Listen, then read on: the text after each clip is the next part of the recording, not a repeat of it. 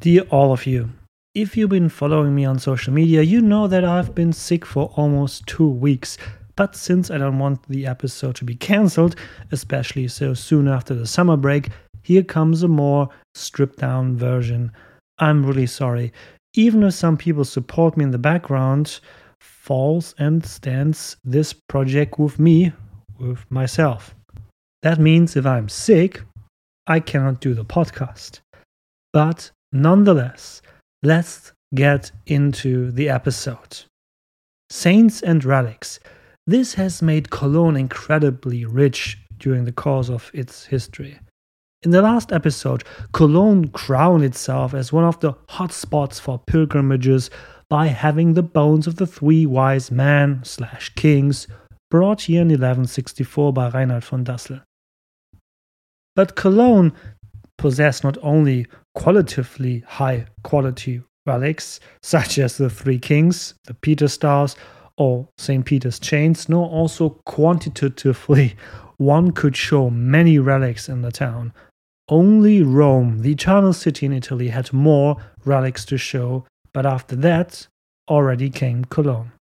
First of all, I would call myself a cultural Catholic, if you know what I mean. I'm accustomed to Catholicism, but I'm not really going to church every Sunday, if you know what I mean. So for me, even though I'm a Catholic, this whole relic veneration of the Middle Ages and the early modern era sometimes makes me smile. Even it makes me strange which dimensions the whole thing has taken during the course of history. As a historian, however, I must detach myself from it as well as I can, even if it's probably not completely possible. Historical scholarship itself has also either glorified or even completely dismissed this topic of relics in the past. Secondly, there are many false assumptions that are still floating around today about relics, namely that it was used to make big sales to make a killing, and that was all a huge hoax. We need to shed some light on this.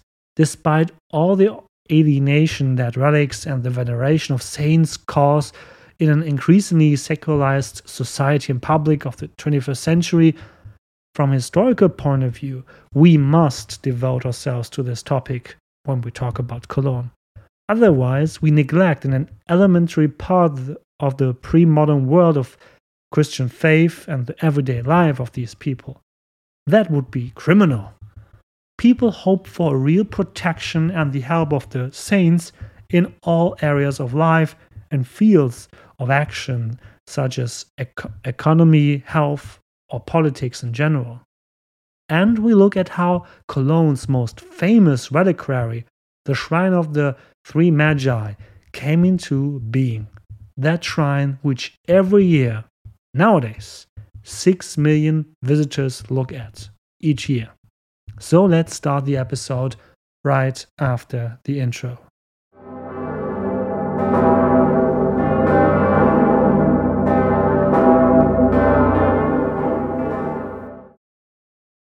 It is rather an inconspicuous annex from the outside, the so called Golden Chamber of the former monastery church of St. Ursula in the northwest of today's Old Town in Cologne.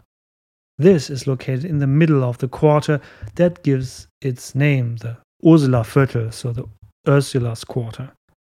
But something can be found here that once made Cologne incredibly wealthy and before a popular tourist destination.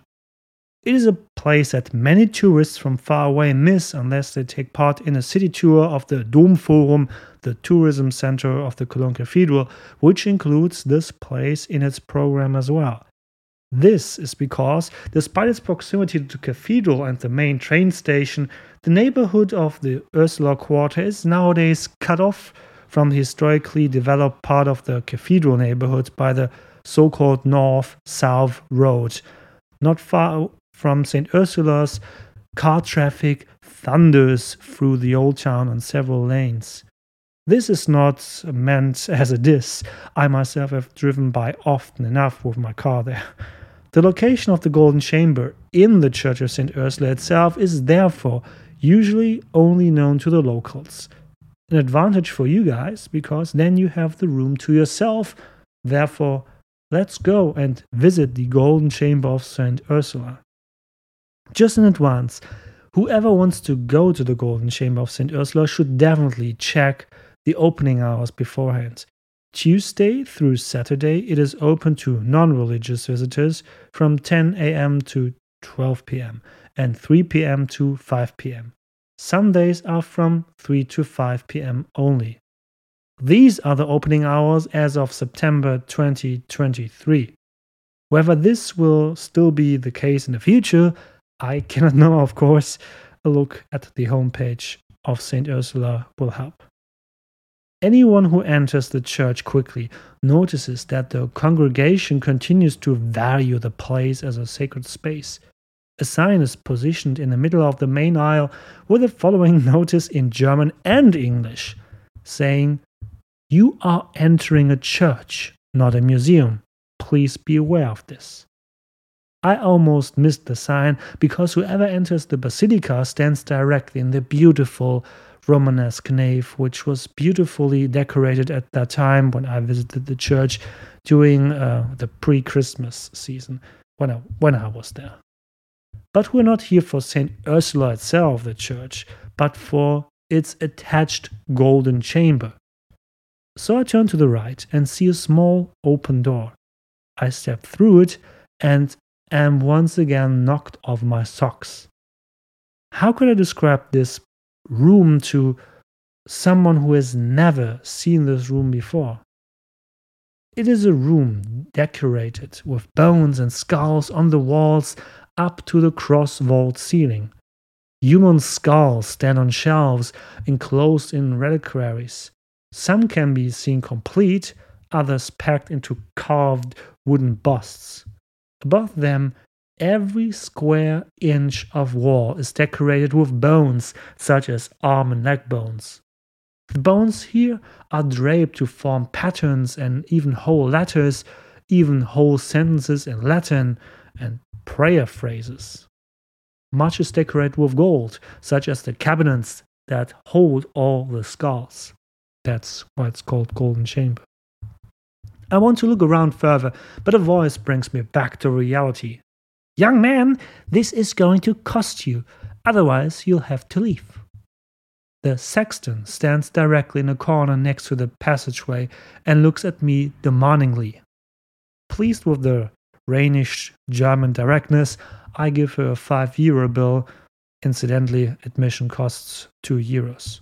And I say, hey, you can keep the change as a donation. But the sexton remains firm out of the question, she says, and hands me the change of three euros back. As soon as the transaction was completed between the two of us, she retreated back to her corner. Of course, I know that the Golden Chamber in St. Ursula costs admission, I mean, two euros. That's nothing. After all, St. Ursula was the church of my nearby school, my high school, the Städtisches Hansa-Gymnasium, where services were held. But most of the students only went there at back at, in my days, only there so that di- that they didn't have to attend the lessons, the classes that took place at the same time in school.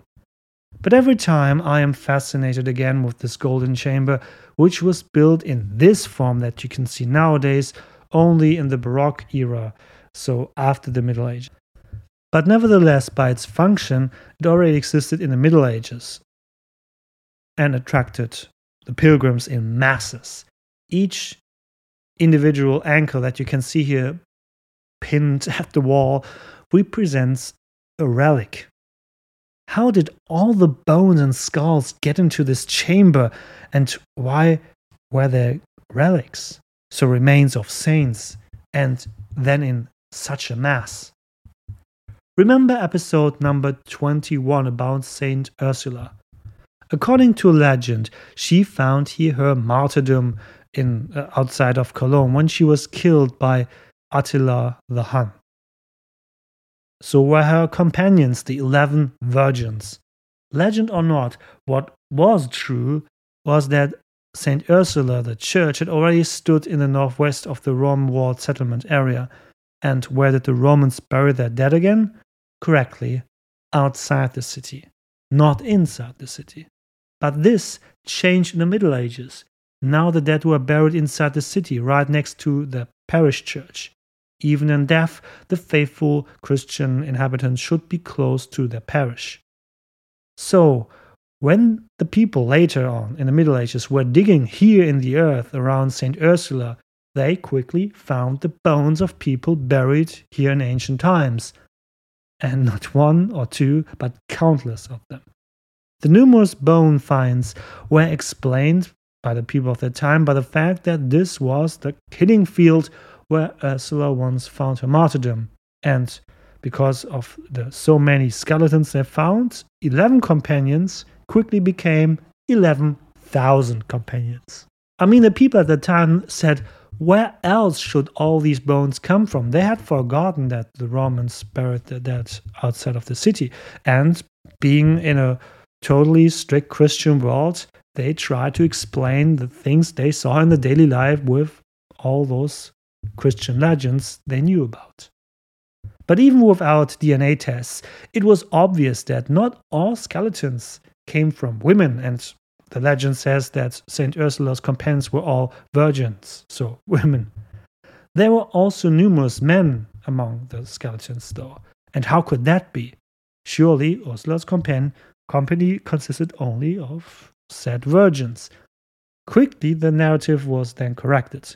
Because of Ursula's piety and charisma, Ursula had inspired numerous people during her pilgrimage and encouraged them to follow her, among them, of course, numerous men, the Pope included. Thus, the massive bone find was explained theologically. Some of you guys may now exclaim, Ha! That's a really good trick. The people of Cologne knew how to cheat and embellish legends, but that would be unfair. People at that time, as I said, believed rock solidly in the story, the legend of Saint Ursula, princess from Brittany on a pilgrimage to Rome as part of her bachelorette party, martyrdom outside Cologne when she refused to marry the pagan Hun leader Attila. With these additions to the legend, people tried to explain to themselves why reality was the way it was. And this is also expressed in the numerous reports, letters, and records of the people from that time that talk about this. How did it come about that people began to venerate bones in the first place? That's a question I had for a very long time, being a modern historian and not a medieval historian. The veneration of relics is almost as old as Christianity itself. The New Testament in the Bible already speaks of objects from saints being used to work miracles. In the early phase of Christianity, saints were those who suffered martyrdom. This was not difficult in late antiquity. One only had to shout, Hello, I'm a Christian, and was most of the time immediately killed by the Roman authorities, especially during the periods of massive persecutions of Christians. Thus, one was a martyr and, if not forgotten, became a saint. But then a big problem arose for becoming a saint. In the course of the 4th century, first the persecution of Christians ceased in the Roman Empire, and then this new religion of a Jewish carpenter also became the state religion of the Roman Empire itself. Thus protected, Christianity became the dominant religion in the Occident during the early Middle Ages. With the exception of a few pagan Frisians or Saxons, it had become difficult to be killed for one's Christian faith by somebody. This is not meant to sound disrespectful to all those martyrs, but I'm just trying to make a very complex topic extremely short so as not to lose your attention here. The second problem, as I said, Christianity really took off in the early Middle Ages and already in late antiquity. Churches spring up everywhere and what must every altar of a church have? Back in that time, a relic, of course. So the number of churches increases immensely, but the number of saints and their mortal remains, on the other hand, which can be used as relics, does not increase to the same extent. solutions abound. One invents new saints. Cologne's particularly outstanding. Heribert, Bruno, Anno, Cunibert, Severin, Maternus, those were all Cologne bishops who did not die a violent death or perished at the hands of pagans, but were named saints post mortem, so after their death, because of miracles attributed to them, at least in the region of Cologne. By the way, until today, or one simply extended the number of saints, as in the case of Saint Ursula and her followers, coming uh, from 11 to 11,000. Another solution was divide the relics that you got. In this case, it means uh, when you have a, a skeleton of a saint, for example, somebody gets a finger, another one gets a part of a skull plate, the other gets a piece of a rib. For even so, every smallest part of a saint, that was the belief of that time, would possess the same degree of sanctity as the entire body, and even that was scarce, there was a third solution the so called contact relics. I don't know if that's really the term in English, but that's the direct translation for the German word of it. So, what do I mean with that? Contact relics are not the bones, the blood, or other components of the human body, but objects, like a piece of clothing from a saint, or a comb, or even a for, a, a, spoon that he used. I wanted to say fork, but that makes no sense. So let's leave it uh, with a spoon. So objects that were touched by a saint or were used by a saint. And it was believed that the holiness of the saint also passes on to that specific object. Cologne's, uh, Cologne is a great example for that, where uh, Archbishop Bruno in the middle of the 10th century already brought the chains of St. Peter and the staff of St. Peter to Cologne, being those being contact relics. But of course, it was quite the best thing to have the best category regarding relics, meaning whole bodies or at least some bone parts of saints.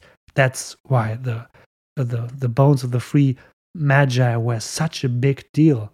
Those were three full body sets of, of people the, that were believed to have touched and seen Jesus Christ with their own eyes. If you know what I mean, that's making those relics the, the, the, the top tier relic. And as time went on in the Middle Ages, the question arose how do we present or keep these relics? Because they are so important for us. And um, there were many ways to present that. A really favorite thing to do was to put uh, bones into busts, for example, which was, as I said, very popular in Cologne and can be seen in St. Ursula's Golden Chamber up until today. Especially uh, head or body busts were really popular. St. Ursula still has 100 of them and the Museum Schnütgen for medieval art itself has 30. So busts meaning those are uh, um, out of wood made heads. You know, you take a piece of wood and you, you carve a head into it and you paint it with a face and uh, eyes and nose and ears, uh, put some, uh, draw hair on it, and then you make a little a chamber in the back of that bust and put the relic in it. So, um, in a flap, usually at the back of the head, was then an indentation in which the bone splinter was kept. Other storage objects for relics can be elaborately decorated boxes, chests, shrines, obviously, or objects with rock crystal settings, or even arm reliquaries, so containers that were designed in the shape of an arm, made out of wood, for example, as well, which then contained a piece of a arm bone of a saint, if you know what I mean. I will put pictures of all these different kind of relics on my homepage. Uh, I made many pictures of relics like that in Aachen, in Cologne, and in Siegburg, in places where you still find many relics up until today from that time period. Or quite simply, you could really put relics into uh, drawers and cupboards. until the Second World War, many of Cologne's churches were often chock full of relics in cabinets that stood in the middle of the church and were filled with all kinds of bones and skulls. Unfortunately, most were lost to wartime destruction. St. Ursula, however, with its golden chamber, was more fortunate here. Especially the rock crystal setting in storage objects for relics are quite popular from the year 1200 onwards and illustrate the desire of the believers at that time for more visibility of the relics. Otherwise, there was nothing left to do but believe, as a normal pilgrim or believer, in what was hidden in a closed and not visible in oh, what was not visible inside the box you know the shrine of the magi is a good example of this it is nice and beautiful, but unless you open it, you have no idea what's in there. And from a religious point of view, the really valuable thing is not the shrine itself with all the decorations of gold, silver, and precious uh, stones like diamonds, but its contents, which are usually denied to the viewer, with the exception of a short window at the beginning of January. That's period where up until today they still open the shrine and then you can see the bones put in there.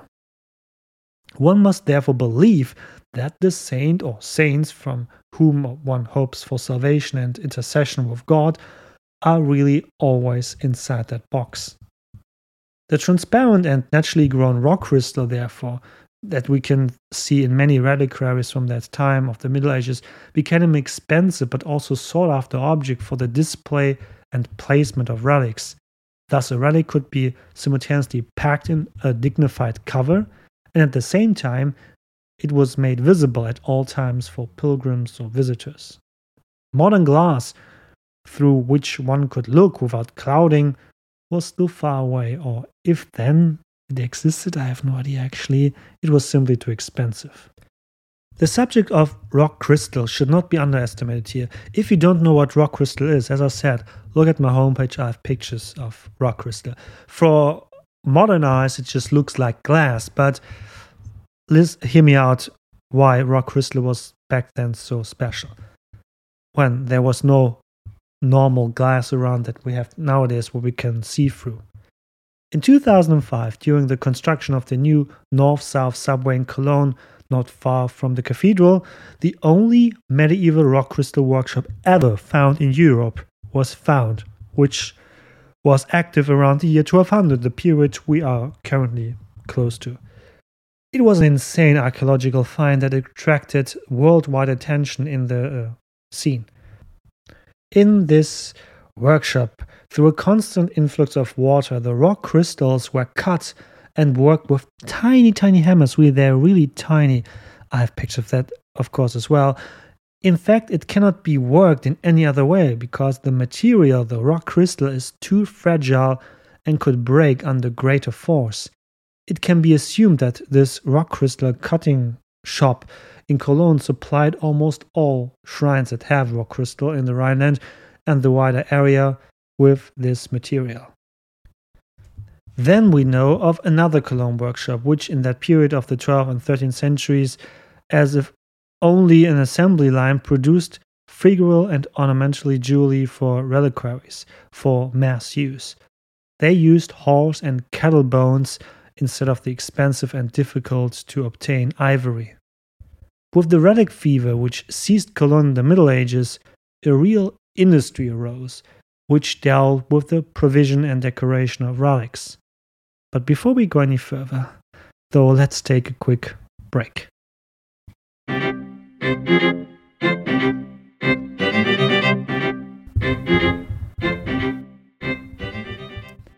A widespread opinion is that Cologne became filthy rich by trading in relics.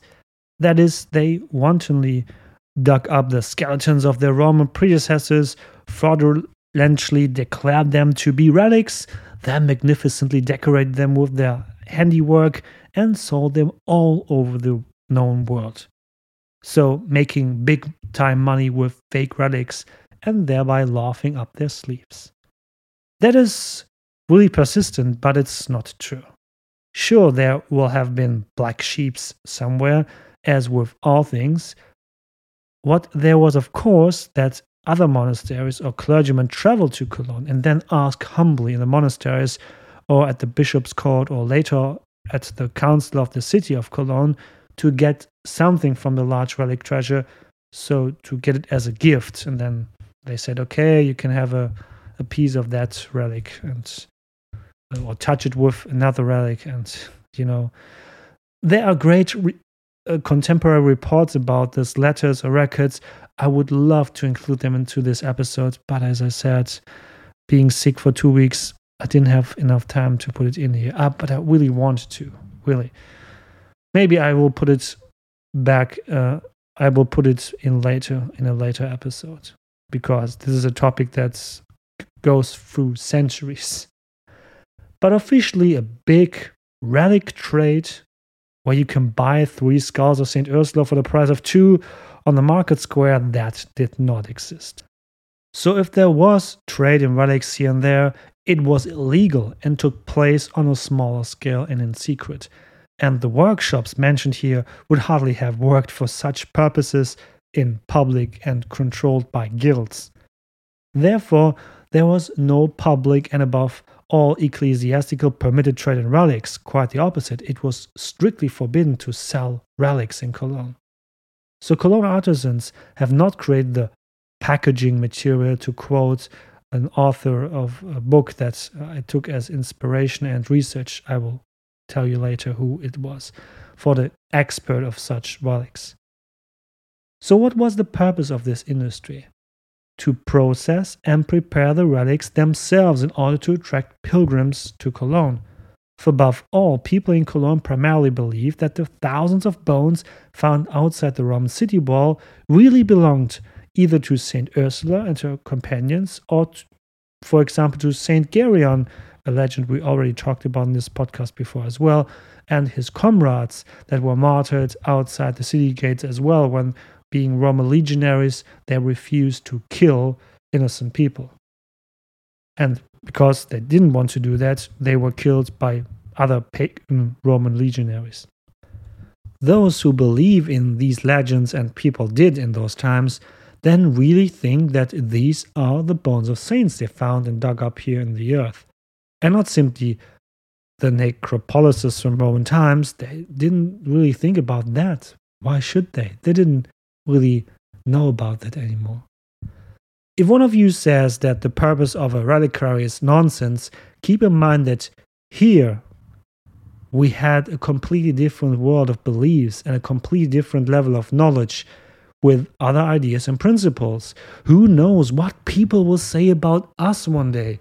Maybe future generations will say about us why we once built such space wasting temples of consumption to buy a TV or have a hamburger or something like large ground level parking lots.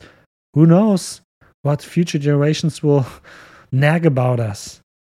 How elaborately the people of Cologne decorated their relics and also considered them important is shown to us by the Shrine of the Three Magi, which was specially built for the relics that Rainald von Dassel brought to Cologne in the last episode in 1164. From the point of view of art history, the Shrine of the Three Magi is simply a masterpiece. The client for this was the Cologne Cathedral chapter, and the choice of the artist that the Cathedral chapter chose disproves another often asserted thesis for the Middle Ages that artists were at the lower end of society. This would allegedly be due to the fact that works of art in this period of the High Middle Ages were most of the time or even never signed, so we do not know what the artist's name was.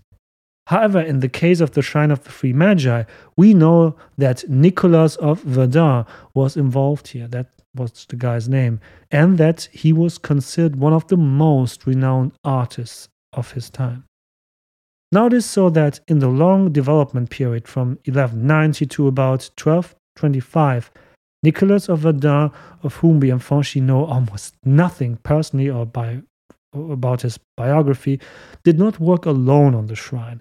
Probably had given the basic design at the beginning, but also the cathedral chapter. So the mostly high noble monks of the monastery of the Cologne Cathedral will certainly have made specifications which figures they wanted to have on their donated shrine. Thus, the shrine represents a depiction of the salvation history of Jesus up to the day of judgment. On one long side, there are important figures from the Old Testament of the Bible, and on the other, quasi opposite side, figures from the New Testament of the Bible. Shrines in Cologne were usually longer wooden boxes with a shed roof. We already talked about several shrines in this podcast the Shrine of Heribert or the Shrine of Anno, and yes, they all originated in this time we're talking about at the end of the 12th century and early 13th century. Anno got his shrine in Siegburg around the year 1183, and Heribert got his one a bit earlier uh, for his uh, monastery in Deutz around 1175. With Anno's shrine, by the way, it is also assumed that this guy, Nicholas of Verdun, was also the builder of it. So the shrine of the three magi and the shrine where Anno was buried in. For the shrine of the magi, however, one turned to the proven late Romanesque design. One made three in one quasi, two shrines at the bottom, and another one in the middle. Three magi and so on, you know, three parts, three people. But what is interesting about the Shrine of the Magi with Nicholas of Verdun, the decision was made for foreign, not Cologne artisan. Countless craftsmen, not only the named Nicholas of Verdun, must have worked on it. A mighty wooden corpus was decorated and designed over decades in meticulous manual labor, and that with the most different techniques, with enamel, metal casting, driftwork, engraving, punching patterns, and filigree. When exactly the only known craftsman, Nicholas of Verdun, worked on the shrine, we unfortunately do not know. It is possible, however, that it was done between 1190, because the dendrochronological research of the wooden core of the shrine showed that to be the earliest date. This means that the tree was felled, the wood of which was used for the shrine until 1205, we can assume at the latest date that Nicholas of Verdun worked on it because it's the year when it's reported that Nicholas left Cologne. From there, his trace is lost. When or where he worked and when he died is unknown. Unfortunately, it is also not really determined what exactly he has done on the shrine in his own work and what did others add to it? What we do know is how the shrine was built. Using the techniques mentioned earlier, the wooden body of the shrine was gradually decorated by hand with individual parts nailed on it. And for the fact that it is so old by now, the shrine is still in a very good shape nowadays. From 1961 to 1973, it was extensively renovated and received a new wooden body. But don't worry, you can still see the original wooden corpus in the Cologne Cathedral treasury. Even if much remained in the dark, it is certain that in 1225, a masterpiece of late Romanesque art was completed. People flocked to Cologne from all over to see this shrine. Up until today, as I said, 6 million a year. At that time, however, in the old Cologne Cathedral, because today's Cologne Cathedral did not yet exist at that place, the old cathedral was still from the 9th century, it became increasingly crowded every year at the beginning of the 13th century. The church became too small for such a number of pilgrims.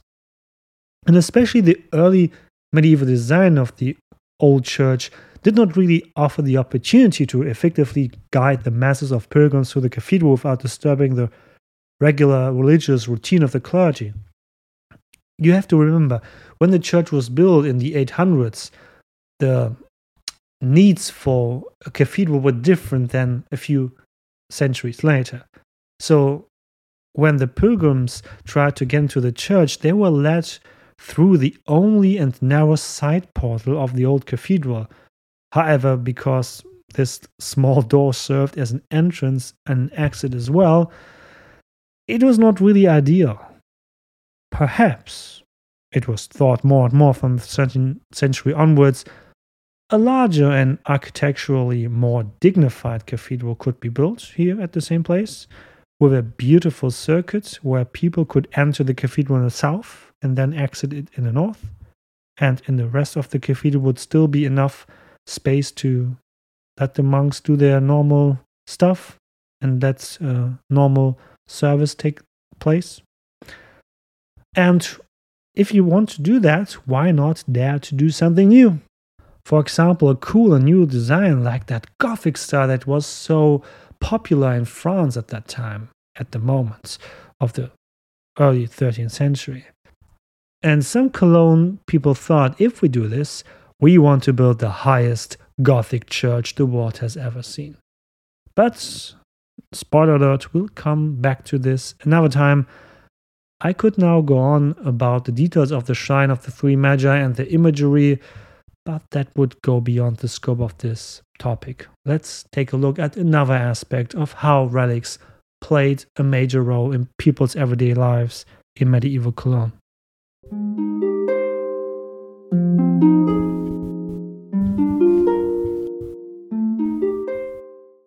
A frequently held opinion in the Christian Middle Ages was one should not blind the relics of the saints with gold and silver, and dazzle the faithful with the glitter of precious metal.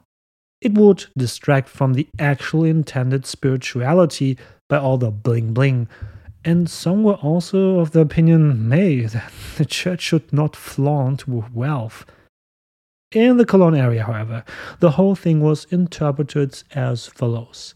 Since the relics themselves were more valuable than gold and silver, it is quite alright to pack them in something like this gold and silver, since precious metal could never surpass the value of the relics themselves, with the artistic and expensive decorations, one wants to present a reflection of the celestial city of Jerusalem.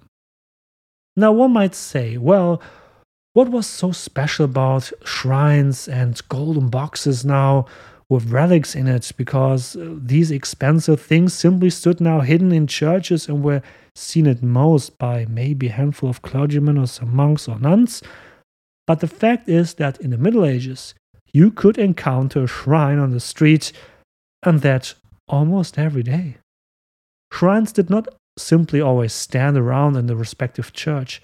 Depending on which saint just had his or her day of remembrance, the corresponding saint, or rather his or her relic associated with him or her, was carried in a procession through the adjacent city district and presented to the public. But this was only the light version. But you can imagine, with so many relics of saints in the city, you could expect every day that there was somewhere a procession going on.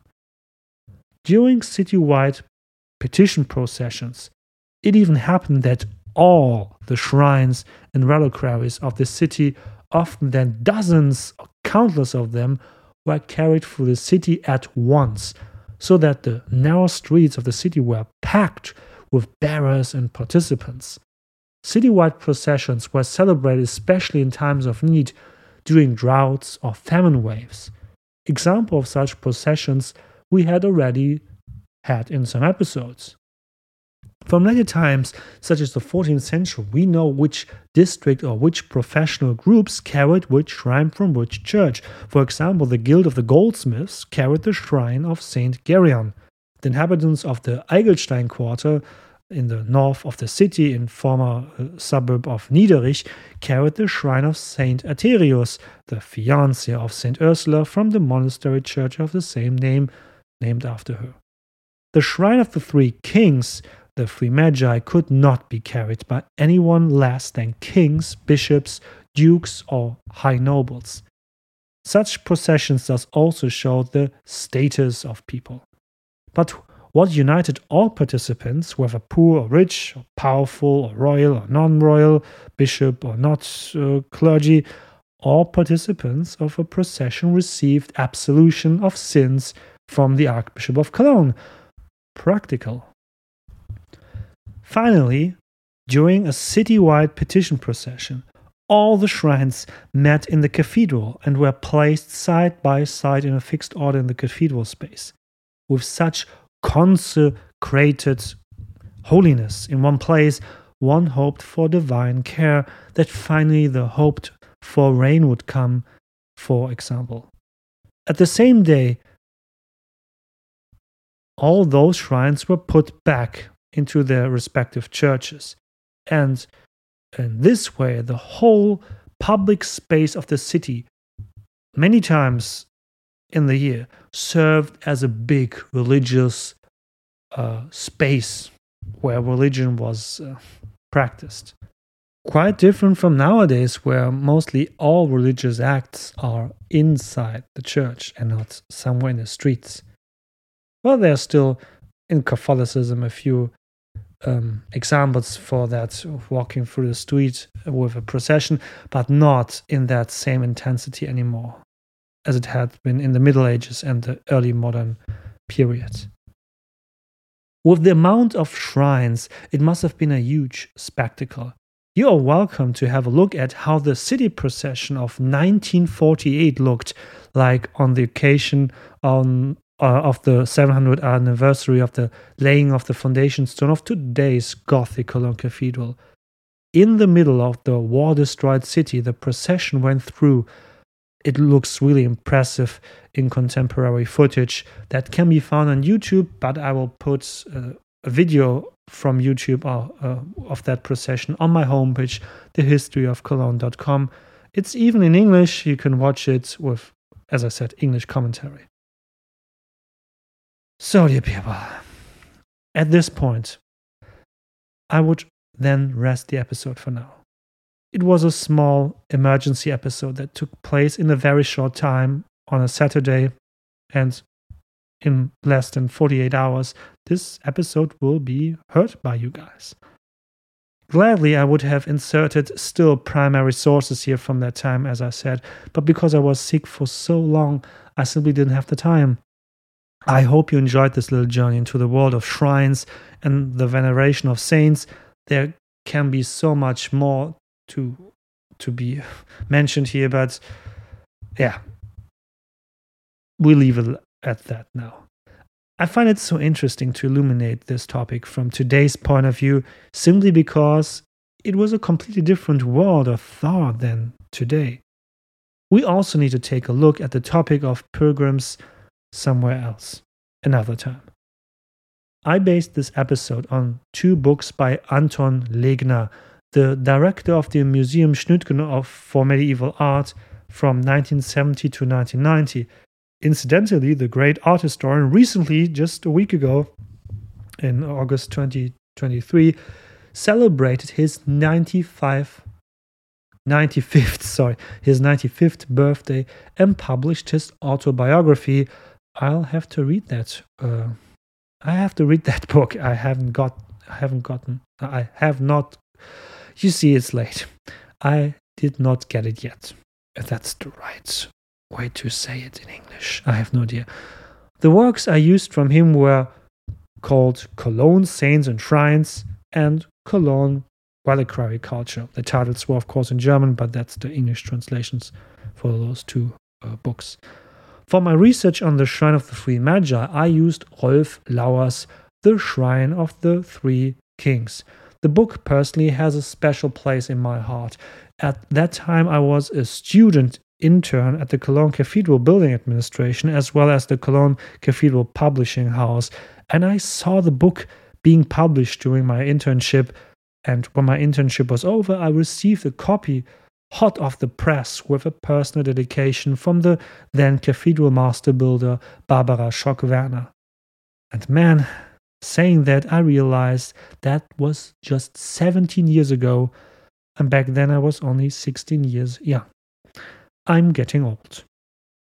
Thanks also to those who tipped me via PayPal, this time thanks to Silvia, Barbara, Marcus, Sabine, Hayo, Martina, Janine, and another Sabine.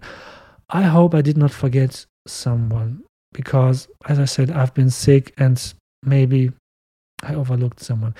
If I did so, please tell me and I will correct that. I am also happy about my newest Patreon. thanks to Andreas for supporting me now for the long term.